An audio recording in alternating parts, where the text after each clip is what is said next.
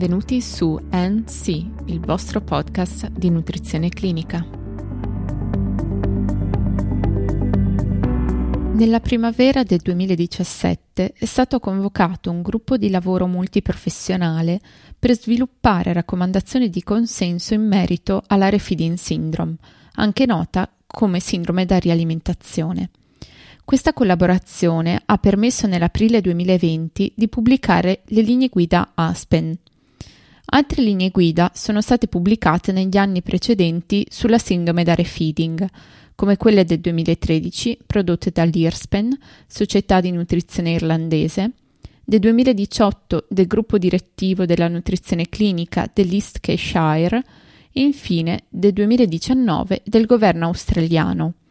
Tutte queste sono state utilizzate per la produzione di questa puntata e della prossima, in cui si parlerà di come riconoscere la sindrome da rialimentazione e di come impostare una rialimentazione orale.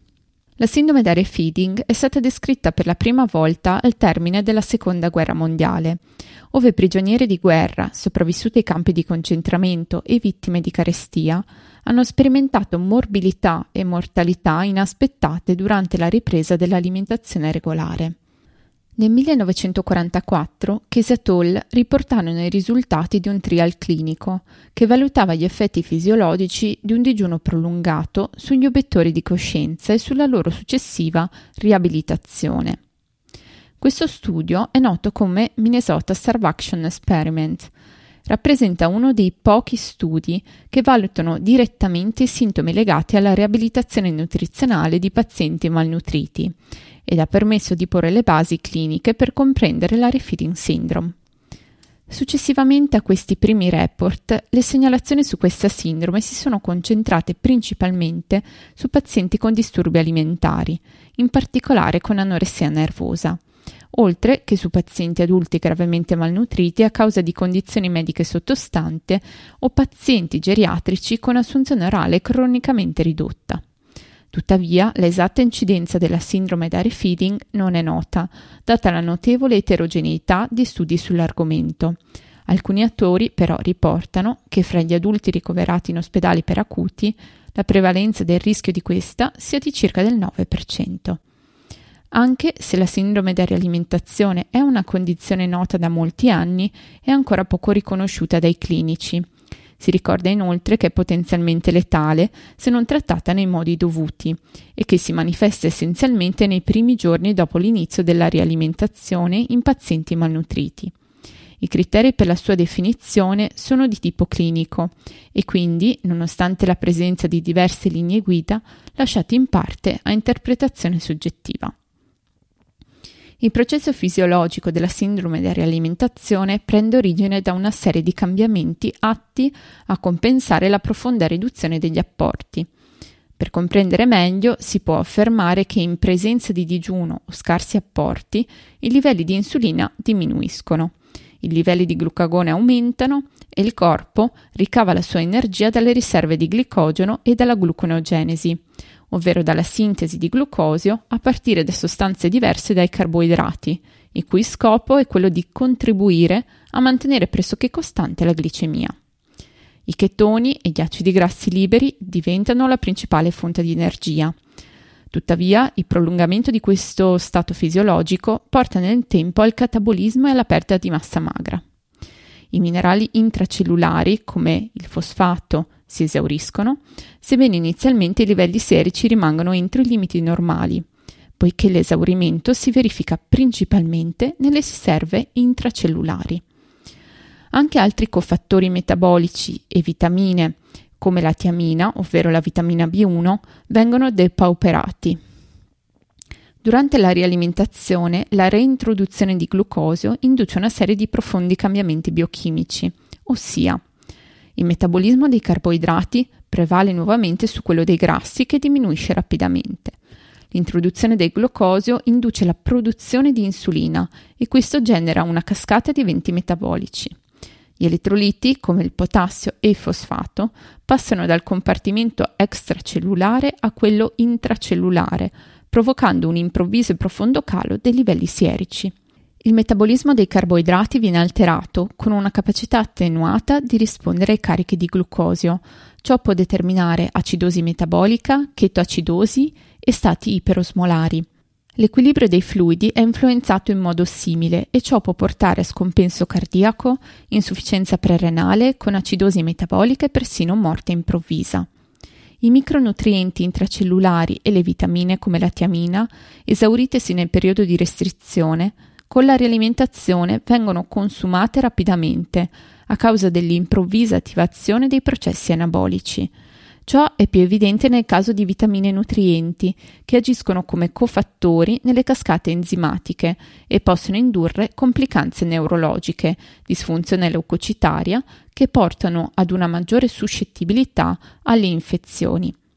Nel caso della tiamina, il deficit può manifestarsi come encefalopatia di Wernicke o psicosi di Korsakoff, derivante dall'aumento del consumo di questa, dovuto al metabolismo dei carboidrati. Le varie linee guida individuano gruppi di pazienti ben documentati che sono più a rischio di sindrome da refeeding. Tra questi ricordiamo pazienti con anoressia nervosa, soggetti con abuso di alcol o droghe, pazienti oncologici o post-operatori, pazienti anziani fragili con BMI basso o soggetti con diabete incontrollato, utilizzatori di antiacidi e diuretici a lungo termine, pazienti con malnutrizione cronica o in digiuno prolungato o con assunzioni cronicamente basse, obesità patologica con rapida perdita di peso, pazienti ad alto stress in assenza di apporti nutrizionali da più di 7 giorni, Infine, sindrome da malassorbimento come malattia infiammatoria intestinale, pancreatite cronica, fibrosi cistica e sindrome dell'intestino corto. Le linee guida australiane e quelle NICE sul supporto nutrizionale suggeriscono i seguenti criteri per l'identificazione di pazienti ad alto rischio, tra cui la presenza di uno o più dei seguenti parametri, indice di massa corporea inferiore a 16, perdita di peso involontaria superiore al 15% negli ultimi 3-6 mesi, assunzione nutrizionale scarsa o nulla per più di 10 giorni, bassi livelli di potassio, fosfato, magnesio prima della rialimentazione. In aggiunta, le linee guida inglesi suggeriscono di considerare i pazienti a rischio estremamente elevato coloro che hanno BMI inferiore a 14 oppure assunzione trascurabile da più di 15 giorni. Le linee guida irlandesi ribadiscono l'importanza di individuare questi pazienti partendo dall'identificazione dei soggetti adulti malnutriti, grazie a test di screening MUST da effettuare all'inizio del ricovero. Questo permetterebbe di discriminare i pazienti a maggior rischio di sindrome da rialimentazione. Sebbene per ragioni storiche in passato la diagnosi di questa condizione si è quasi sempre basata sull'ipofosfatemia, le linee guida Aspen, alla luce di ciò, propongono nuovi criteri.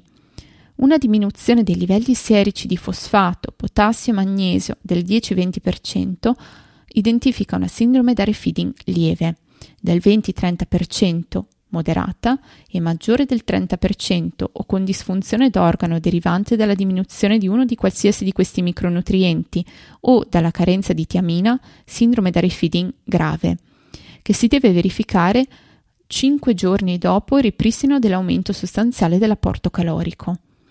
Si ricorda che le complicanze della sindrome da rialimentazione si manifestano quando la fosfatemia scende al di sotto di 0,3-0,5 millimoli su litro. In sintesi cosa è importante ricordare? I soggetti più a rischio di sviluppare la sindrome da rialimentazione sono pazienti con diagnosi di anoressia nervosa, alcolismo abuso di droghe, oncologici, post-operatori, con malassorbimento, anziani fragili, con malnutrizione cronica o in digiuno prolungato, diabetici con scarso controllo glicemico, utilizzatori di antiacidi e diuretici, obesi con rapida perdita di peso e infine pazienti in condizioni stressogene in assenza di apporti nutrizionali da almeno 7 giorni. I parametri clinici per l'identificazione dei pazienti a maggior rischio sono BMI inferiore a 16, perdita di peso involontaria superiore al 15% in 3-6 mesi, digiuno e scarsi apporti da più di 10 giorni, bassi livelli di potassio, fosfato, magnesio, prima della rialimentazione. È possibile screenare questi pazienti sulla base del BMI, del calo ponderale, degli apporti calorico-nutrizionali e dei parametri ematochimici. Per oggi è tutto, vi do appuntamento alla prossima puntata.